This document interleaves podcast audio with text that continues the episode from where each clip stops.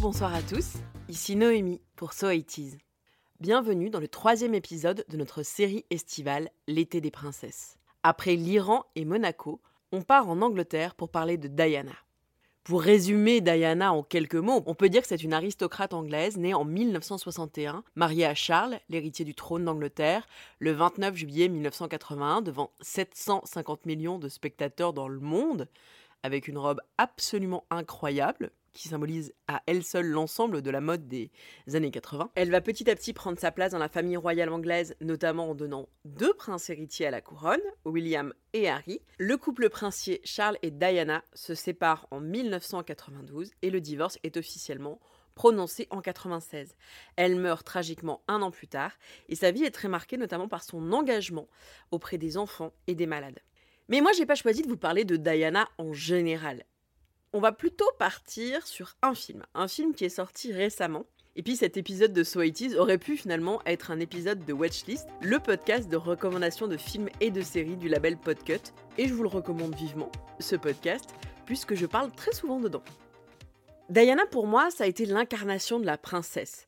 Sa mort le 31 août 97 m'a marqué. C'était l'époque où j'avais pas la télé chez mes parents. Et le samedi soir, on allait regarder Fort Boyard chez mes tantes. Et ce soir-là, pendant la glace post-Felindra tête de tigre, la télé sans le son m'a interpellé. Il y avait des gyrophares, des accidents, des voitures. Et c'était la princesse de Galles, Lady Di, est morte cette nuit à Paris dans un accident de voiture. Elle se trouvait avec son ami, le milliardaire saoudien Dodi Al-Fayed, mort lui aussi, ainsi que le chauffeur de leur voiture, un employé de l'hôtel Ritz. Le garde du corps de Lady Di, lui, est grièvement blessé leur voiture, une Mercedes noire, a été prise en chasse par des paparazzis. L'accident a eu lieu dans le tunnel du pont de l'Alma vers minuit. Le chauffeur a perdu le contrôle de la Mercedes qui roulait, semble-t-il, à très très vive allure. Je crois que j'ai pleuré. Pendant toute cette fin d'été, les documentaires et les hommages à Diana m'ont tous marqué, fasciné que je suis par les destins de pauvres petites filles riches. Et Diana, c'est vraiment ça, une pauvre petite fille riche. La passion pour Diana m'a jamais quitté, notamment dans ses relectures cinématographiques, qu'elles soient drôlatiques, comme dans Palais Royal, euh, qui est un film très mordant sur le destin de Diana, qui est interprété par la sublime Valérie Lemercier. À partir de maintenant, il va falloir arrêter tes conneries, Armel. Je dois être couronné avant la fin de l'année. Non, non, non, non. Alors, si j'ai une quiche à traîner qui n'est même pas capable de me faciliter un peu la tâche. Ah, mais franchement, qu'elle est crue, Charles. Je suis bourré. J'ai l'impression qu'on bouffe trop avec toutes ces inaugurations. Regarde, je rentre plus dans mes slips. Et vraiment, je vous conseille ce film. Ou des lectures plus contemplatives comme dans Spencer. Puisque c'est de ça dont on va parler. De Spencer, un film américano-britannico-germano-chilien, coproduit et réalisé par Pablo Larrain, sorti en 2021 directement sur Amazon Prime à cause du Covid. Normalement, il aurait dû sortir au ciné. L'action du film ne raconte pas du tout la vie de Diana, mais seulement un week-end, celui du Noël 1991. Spencer, donc, c'est pas un biopic. Ce week-end de 91, il a sans doute pas existé tel quel. C'est plus une euh, métaphore un peu flottante sur la vie de Diana. Je vous propose d'écouter la bande-annonce qui va vous donner un petit peu l'ambiance. Est-elle arrivée? Non, pas encore, madame. Elle est en retard dans ce cas. Elle est en retard.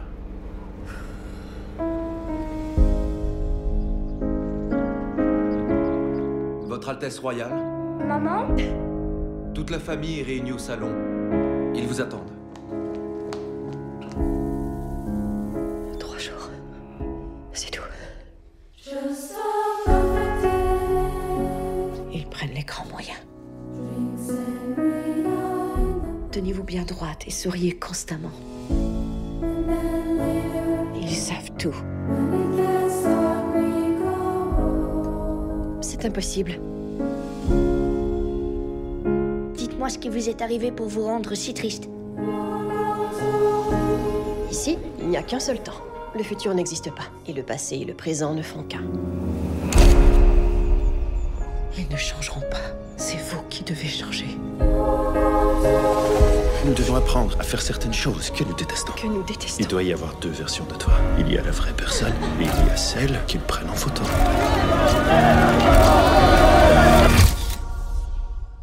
Pour le bien du pays. Le bien du pays. J'aime les belles choses, les choses simples, ordinaires. J'aime les choses réelles. Je n'ai aucun avenir ici. Je suis une cause perdue. Défendez-vous. Vous êtes plus forte que vous le croyez.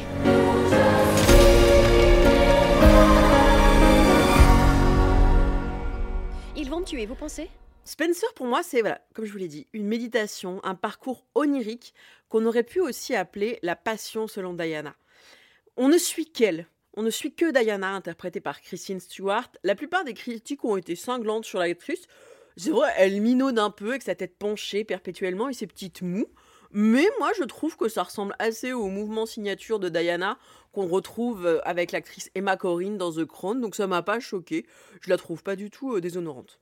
On va être clair, Spencer, c'est pas un film génial. Les critiques ont été très très dures avec lui, mais moi j'avoue une forme de fascination pour ce long métrage que j'ai vu euh, au moins trois fois et qui est clairement l'antithèse de The Crown, la série qu'on trouve sur Netflix, que j'aime beaucoup aussi par ailleurs. Mais Spencer, c'est un film lent avec une musique Le film lui-même est pesant, voire poisseux, euh, sombre. C'est pas du tout un film rigolo. En tant que spectateur, on est collé à une Diana qui oscille entre folie et rébellion.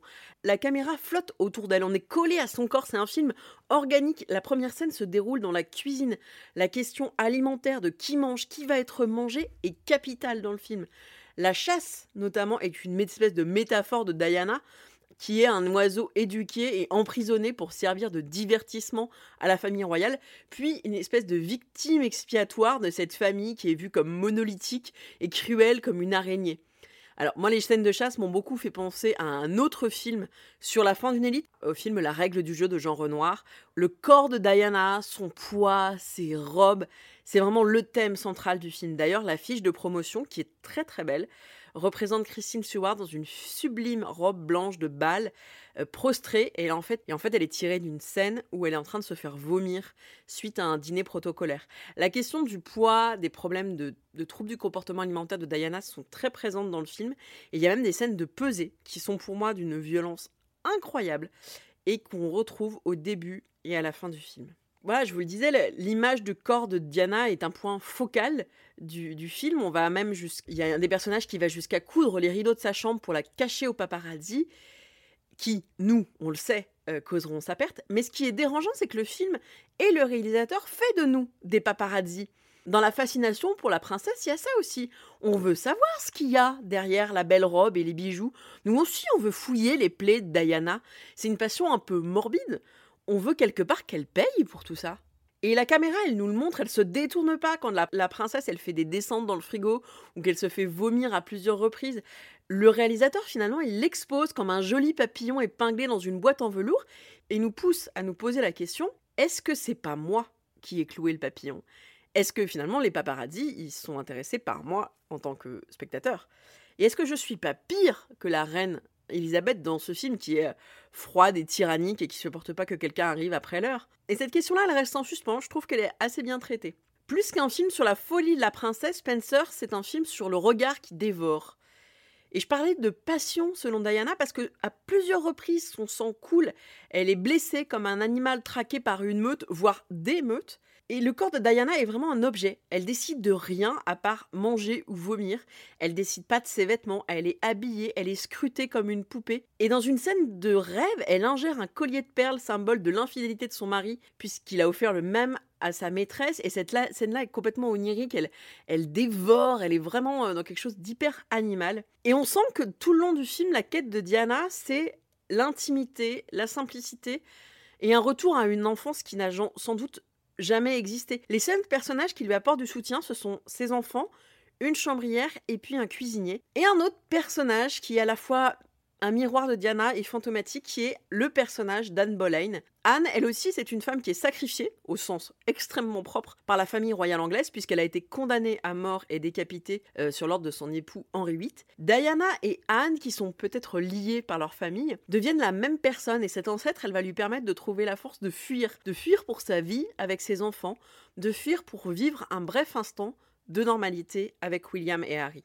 Les scènes avec les enfants sont, très belles et avec eux, Diana redevient une enfant. Une enfant à la recherche de son père qui est présent métaphoriquement par le biais d'un manteau qui est récupéré sur un épouvantail. Spencer, c'est un film qui prend son temps. et qui par certains aspects rappelle l'univers de Lynch, je trouve. N'a rien à voir, mais quand même, on est dans cette langueur lynchéenne. C'est pas du tout un téléfilm à la gloire de Diana, c'est même pas une fresque comparable à The Crown, il faut la regarder comme une fable sur la liberté et les hésitations d'une femme, en oubliant ce que nous connaissons de la vie de la princesse des cœurs. Je vous conseille donc Spencer, visible comme Palais Royal sur Amazon Prime, malgré le fait que ce soit un film extrêmement bizarre. Merci à tous pour votre écoute. On se retrouve la semaine prochaine. Si vous aimez les podcasts et si vous aimez le label Podcut, vous pouvez nous aider via un don sur notre Patreon. Je vous conseille vivement l'écoute du dernier épisode d'Agatha Christie avec Valériane. On attend vos histoires de princesses sur notre Twitter. Des bisous